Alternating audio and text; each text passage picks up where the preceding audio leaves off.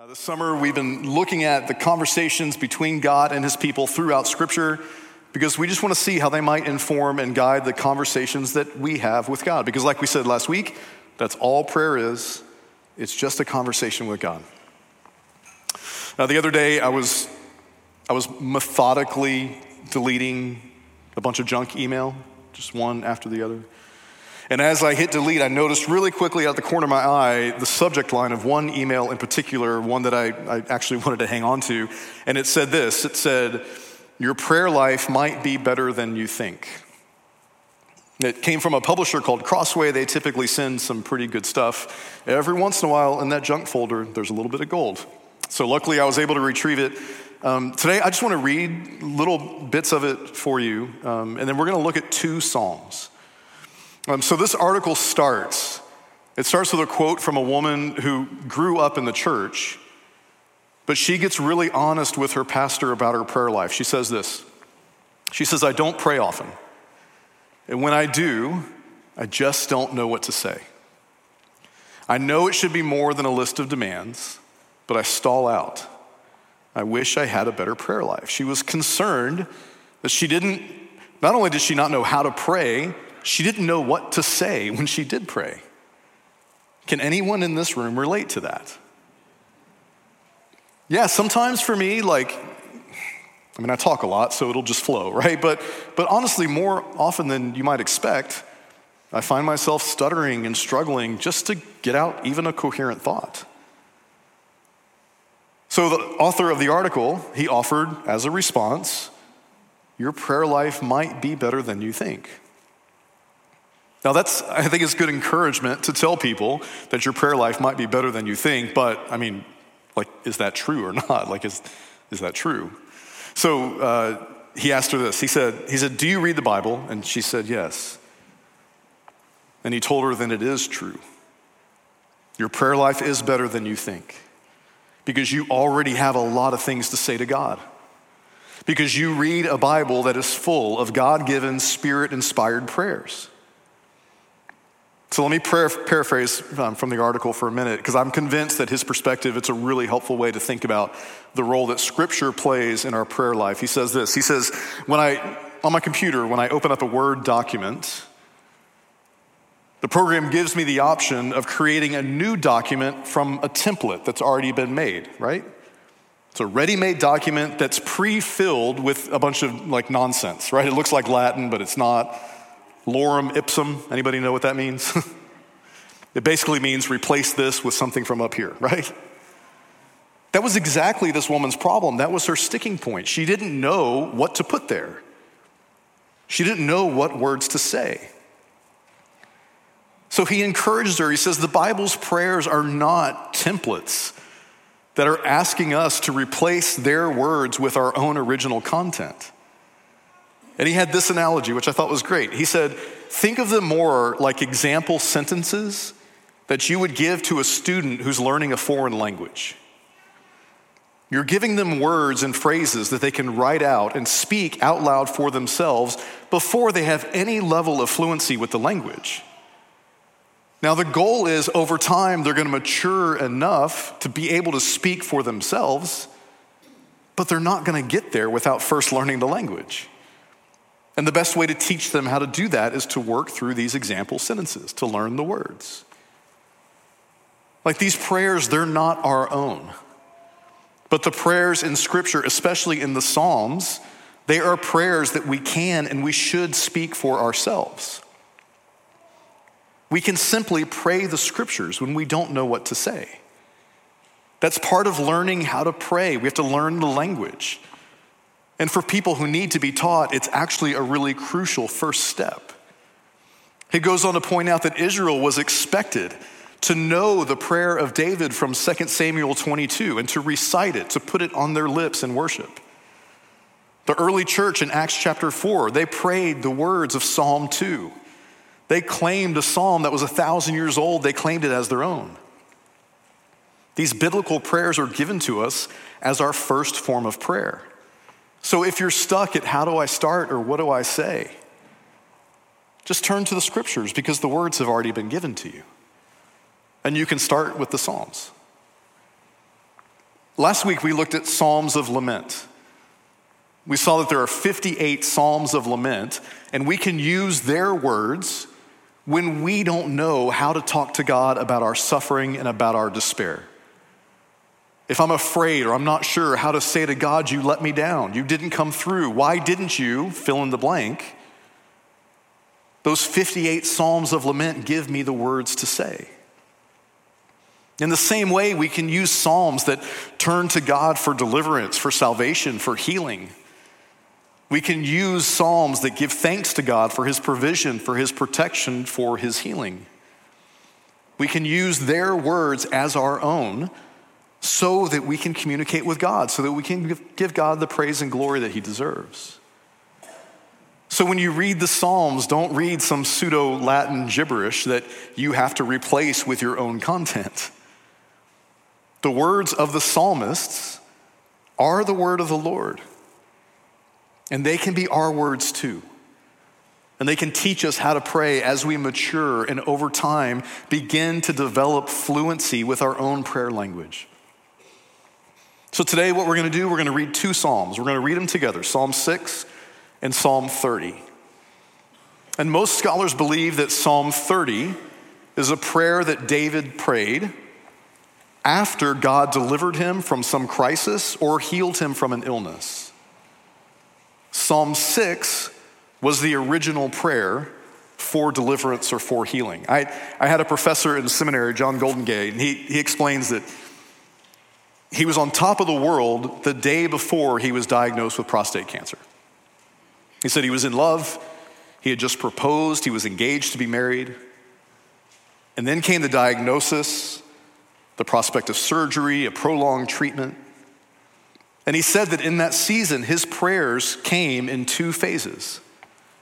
Phase one was taking this concern to God, asking God for protection, for provision, for healing, asking for his health to be fully restored so that he could enjoy his wife with his new bride, his life with his new bride. Phase two came later. It came after the final treatments. It came after the test and the all clear that he was cancer free. So, Psalm 6, which we're about to read, it's a phase one prayer. It's a prayer of deliverance, asking God for healing. Psalm 30 is phase two, thanking God for saving him from death and from despair. But before I read the psalm, the key to all of this, the point of all of this, it's two questions that do have answers. When God does deliver us, when He does heal us in this life, the question is, why did He do it? The second question is, how are we to respond when He does? What does it mean to truly be thankful and grateful when God does step in and reverse the patterns of this world? Those two questions, these psalm ask and answer those two questions. So I just want to invite you to listen, or you can read along as we first go to Psalm 6. And I do want you to consider, as you hear this psalm read, how might you make this psalm your own? Like, when could you use these words? For some of you, you need these words right now. How might this prayer give you the language you need to approach God and ask Him for His help? So, this is Psalm chapter 6, starting in verse 1. David writes, Lord, do not rebuke me in your anger or discipline me in your wrath. Have mercy on me, Lord, for I am faint. Heal me, Lord, for my bones are in agony. My soul is in deep anguish. How long, Lord, how long? Turn, Lord, and deliver me. Save me because of your unfailing love. Among the dead, no one proclaims your name. Who can praise you from the grave? I'm worn out from my groaning. All night long, I flood my bed with weeping and drench my couch with tears. My eyes grow weak with sorrow, they fail because of all my foes. Away from me, all you who do evil, for the Lord has heard my weeping. The Lord has heard my cry for mercy. The Lord accepts my prayer. This is the word of the Lord. So, really quick, one thing, that, one thing that people often don't consider when you read David's Psalms, we often assume that all of his Psalms are written asking God to deliver him from what his enemies are doing to him, deliver him from what some outside force is doing to him. What we need to consider, it is just as likely in this psalm, and when you hear it in Psalm 30, it's just as likely that David is not praying that God deliver him from his enemies, but that God deliver him just from a real sickness, from an actual illness. That God restore his bodies, his body, not so his enemies would win, but so his enemies wouldn't gloat over him in his distress. But here's the point we don't know. We don't know the circumstances that David is praying over. And I'm telling you, that's really important. Because listen, what's amazing about the Psalms is the restraint that David and the other writers use. They don't get too specific about the details of their situation. Like we read these Psalms, these prayers, and we honestly don't know. Is he crying out to God because he's being persecuted, because he's being attacked by his enemies? In this psalm, is he crying out to God because his bones ache because of his own sin, because of his own brokenness? Or is he crying out to God because some physical illness has taken over him and is attacking his body? We don't know. And that's brilliant. See, because the authors are so general when they describe the circumstances and the context of their prayers, we are able to take a psalm like Psalm 6 make it our own, and apply it to whatever situation that we are facing, to whatever the attack might be, whether we're praying for deliverance from our own brokenness, whether we're praying to be saved from the world around us, or whether it's sickness and suffering that comes from the natural world. These prayers are given to us to make them our own. Their lack of specificity is a gift. Now, like I said earlier, many scholars think that Psalm 6 is a phase one prayer. Psalm 30 is phase two. This is the prayer that comes after God heals and delivers him. It's a prayer of thanksgiving and praise, praising God for answering that phase one prayer. So listen to Psalm 30. And as I read this, uh, as we go through it, I'm going to ask you to join me in some of it, just like we do in our liturgy. Um, you'll see leader and people just join me in those verses when they come up. But let me start in Psalm 30. This is verse 1. David writes, I will exalt you, Lord, for you lifted me out of the depths and did not let my enemies gloat over me. Lord my God, I called to you for help and you healed me. You, Lord, brought me up from the realm of the dead. You spared me from going down to the pit. Sing the praises of the Lord, you, his faithful people, praise his holy name. For his anger lasts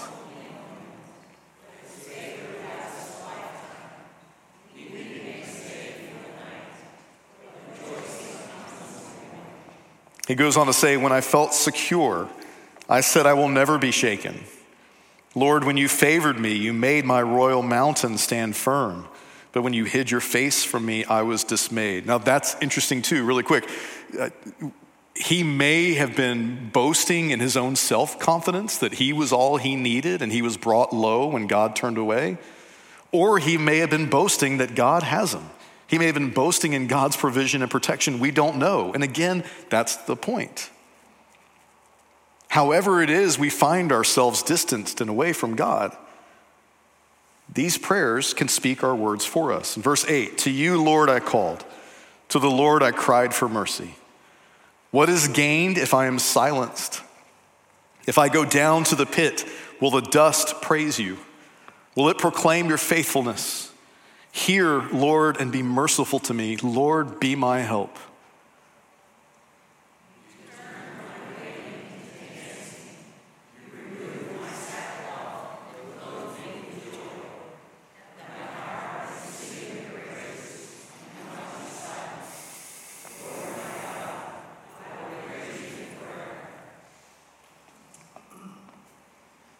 Had to do this at 9:30. And I'm going to have to do it again.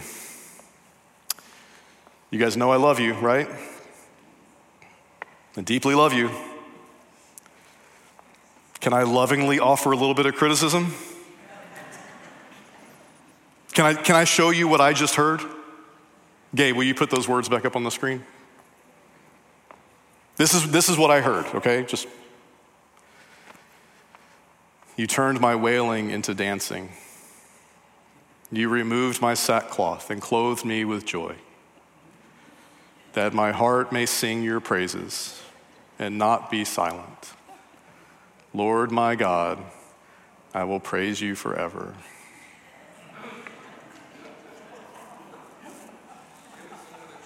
It's inspiring, right?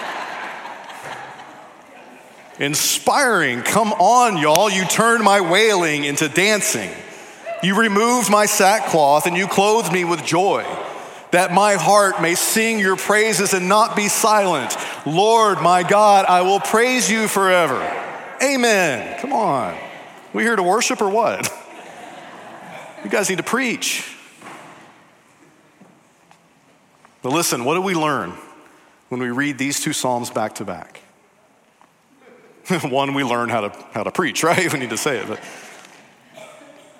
but we learn that when we are facing persecution, be it from sin or the world or from sickness and disease, what are we supposed to do? Take it to God. And how are we to do it? I would argue we are to do it boldly. We are to ask God to deliver us, to save us, to heal us. In Psalm 6, God reminds, I mean, David reminds God, he says, Among the dead, no one can proclaim your name. Who can praise you from the grave? And then he repeats that idea in Psalm 30. He says, What is gained if I'm silenced? If I go down to the pit, will the dust praise you? Will it proclaim your faithfulness? Yo, that's bold. To the creator of the universe, David is saying, God, you have a vested interest in delivering me because I can't serve you here if I'm dead. Do y'all hear that? This is no meek and mild prayer. This is a bold and direct appeal to God to save his life. And then Psalm 30 is his testimony. It's evidence that God can answer that prayer, that God is able to deliver. One author says it like this. I love the way he says it. He says, Ours is not a God who preserves his people from ever experiencing hardship. Amen? We know that. Or even from experiencing his anger. But ours is the God who delivers. God is not a detached, dispassionate deity, but one who is personally and emotionally involved in his people's lives. Like in a couple weeks, we're going to look at Jesus' scripted prayer for us, the Lord's Prayer. The Lord's Prayer reminds us that in all things, the most important thing is that God's will is done on earth as it is in heaven, but that should not prevent us from being bold and asking for deliverance and salvation and healing from the God who has shown throughout history that He is the God who delivers and saves and heals. In a Bible study just this past Wednesday morning, Somebody offered a prayer request for a friend who's battling stage four cancer, and it appears as if she's coming to the end of her journey. And we spent a decent amount of time wrestling. How do you pray for something like this? Like, of course, we pray for God's will to be done, of course. And not that she's more valuable than anybody else, but this woman is leaving behind a family, she's leaving behind a couple children. So, what is preventing us from boldly going to God and asking Him to save her for this life. Psalm 6 is surely not preventing us from such a bold prayer. It's given us the language and teaching us how to do it. And Psalm 30 reminds us that ours is the God who delivers, that He's not detached, that He's personally and emotionally involved in His people's lives. Y'all, there are some in this congregation right now who are going through an illness who are facing their own testing, some who just received a new diagnosis that is not at all what they hoped for. It's time to pray Psalm 6. It's time for them to pray Psalm 6. It's time for us to pray Psalm 6 over them. Have mercy on them, O Lord, for they are faint. Their soul is deep in anguish. Turn, O Lord, and deliver them. Save them because of your unfailing love. And then throughout that journey, we pray the Lord's Prayer over them and with them. And if complete healing does come in this life, then we celebrate together in praise with Psalm 30. You turned our wailing into dancing. You removed that sackcloth and you clothed us with joy. But listen, we all know the other side really well too. if complete and total healing only comes with the resurrection, then I'm telling you, we still turn to the scriptures because that is where we are reminded that there is still hope, that ours is still a God who is personally and emotionally involved in our lives, and that we will meet again in a kingdom where sickness, pain, tears, and death are no more. Either way, the story ends in praise. I shared this with you three years ago on an Easter Sunday. Tony Evans is the pastor of Oak Cliff Bible Fellowship in the Dallas area. He was married to his wife Lois for 49 years. She suffered from cancer. She went on to be with the Lord on December 30th of 2019. And at her service, their son Jonathan, he spoke and he said this. He said, I was wrestling with God. If we have victory in your name, did you not hear us when we were praying? Did you not see the cancer?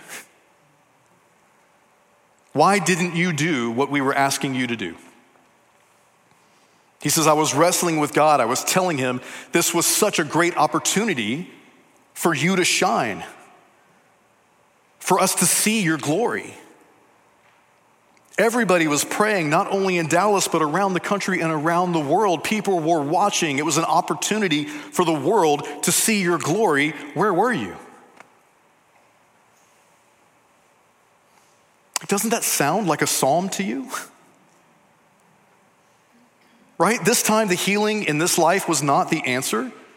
So his prayer was a prayer of lament. It was a psalm of lament, which is a beautiful and faithful prayer. A bold word directed at God. I wanted you to heal my mother. Where were you? But he goes on. He says, I was wrestling, as I was wrestling with God, he answered. And he said, Just because I didn't answer your prayer your way doesn't mean that I haven't already answered your prayer. Because victory has already been given to your mom. There were only two answers to your prayers either she was going to be healed or she was going to be healed. Either she was going to live or she was going to live. Either she was going to be with family or she was going to be with family. Either she was going to be well taken care of, or she was going to be well taken care of. He said the two answers to your prayers were always yes and yes. God delivers, God heals, He provides for the needs of His people. He uses all things for the good of those who love Him and are called according to His purpose. If the healing comes in this life, we celebrate with Psalm 30. If the healing comes only in the resurrection, we turn to Scripture and we remember that there is a kingdom coming where sickness, pain, death, and tears are no more. But either way, God's glory is revealed, and the story ends in praise. Amen? And all that quickly leads us to the point of all of this. And I just need to be transparent with you because as I was working through this this week, two really practical questions came to mind, really convicted me. The first one is How often have I faithfully prayed a Psalm 6 prayer? Lord, save me. Deliver me from some real problem, real conflict. Okay, the answer is pretty often. I've prayed that prayer pretty often. The confession is that I typically only pray it when I'm out of options, as a last resort, when I got to the end of my rope. That was convicting. I was even more convicted by the next question. Um, when God has delivered in my life, how many times have I stopped and prayed a Psalm 30 prayer? Offered real thanksgiving and praise for God's deliverance and healing, and the answer to that question is not nearly enough. Because typically, after, after having those prayers answered, after being the beneficiary of God's saving grace in this life, I've typically responded with a deep sigh of relief. and maybe, thanks, man. and then right back to my planning and scheming, trying to navigate the next drama that's in my life. No, that's not the way it's supposed to be. That's not the way we were designed to live, and that's not real thanksgiving. That is not honoring and giving praise to God for who He is and what He's done. Like when we truly give thanks the way Psalm 30 teaches us to, We are confessing and acknowledging who it is that has given us this new life. When we sing and dance, it's not merely because we're overflowing with joy that we're still alive. We sing and we dance because we realize that we live every day in the will of a God who cares enough about his people that he will intervene on our behalf if it's in his will. And when he does so, his glory is made known to the world around us. God is unique. It's God's unique nature to save, to be a God who saves, a God who intervenes, to reverse the ways of this world, to reverse the situations we face in this life. And when God does intervene, the Psalms are demanding from us not a simple one time thanks man and then back to everyday life. The Psalms are demanding, they're teaching us to live a life full of praise. The Psalms are calling us to live a life that celebrates and bears joyful witness to the great reversals of God, to all the Easters in our lives that only our God can provide. Well, this is a uniquely human trait the opportunity and the ability to respond, to react to the grace of God by living a life of praise, by living lives that point out His glory to others. Nothing else in all creation can do that. Nothing else in all creation other than humans can cry out to God for help and then celebrate and testify when He steps in. The scriptures are telling us that when we don't do it, that we're less human. that we're not living into the image he created us in. So, when that's me, I need Psalm 30 to not only give me the words to say, but to remind me of why God delivered me in the first place, so that His glory will be revealed, not only to me, but through me, to a lost and lonely world that's in desperate need of hope. That's why David's words in verse 9 are so powerful. What is gained if I am silenced? If I go down to the pit, will the dust praise you? Will it proclaim your faithfulness? David is not offering God a deal, y'all. He's not bargaining. He's simply declaring the truth that God's intention for humanity has always been for his unique image bearers, unique in all creation. His intention would be for us to proclaim his goodness and mercy to the world around us, to glorify him as we enjoy him forever. Hear, Lord, and be merciful to us. Lord, be our help. You turned my wailing into dancing. You removed my sackcloth and clothed me with joy, that my heart may sing your praises and not be silent. Lord my God, I will praise you forever. Great job that time. Good job. I knew you'd nail it the second time through. Hey, listen, for the next two weeks, Feel free if you want to, feel free. For the next two weeks, no original content. Okay? Don't write your own prayers. Turn to the Psalms, use them. Mine the Psalms. Look for the Psalms of joy and celebration. Look for Psalms of lament. Look for songs of deliverance and despair. Use them in your life. I've never been one, I told the 930 service, and I'll stop talking, I'm sorry, but I told the 930 service, I've never been one to really memorize a lot of scripture. I'm a child of the technological age. You don't have to memorize scripture, it's right there in the palm of your hand. That's wrong. I'm wrong. We need to memorize scripture because we need it written in our hearts. We need it lodged in our brains because we never know when we're going to need it. Amen? Let's pray. Father, grateful that you not only you not only give us the songs and the psalms and the prayers of people throughout history, but you, you gave them to us in a way that we can just so easily use them as our own. So, over the next couple weeks as a church, as we go individually and as we gather together, teach us how to do that well. How to make these psalms personal, how to let them speak for us, speak to the real things we face each and every day. To remember that our lives, just like David and Paul and Peter and others throughout history, that our lives are filled with chaos, but that you are a God who brings order to that chaos. And that sometimes it is in your will to bring order to that chaos even now. And we should be a people who believe that, who trust that, and who seek it, and who come to your feet asking for help. Teach us to come to your feet and teach us to celebrate really, really well. We pray all this in Jesus' name, and all God's people said.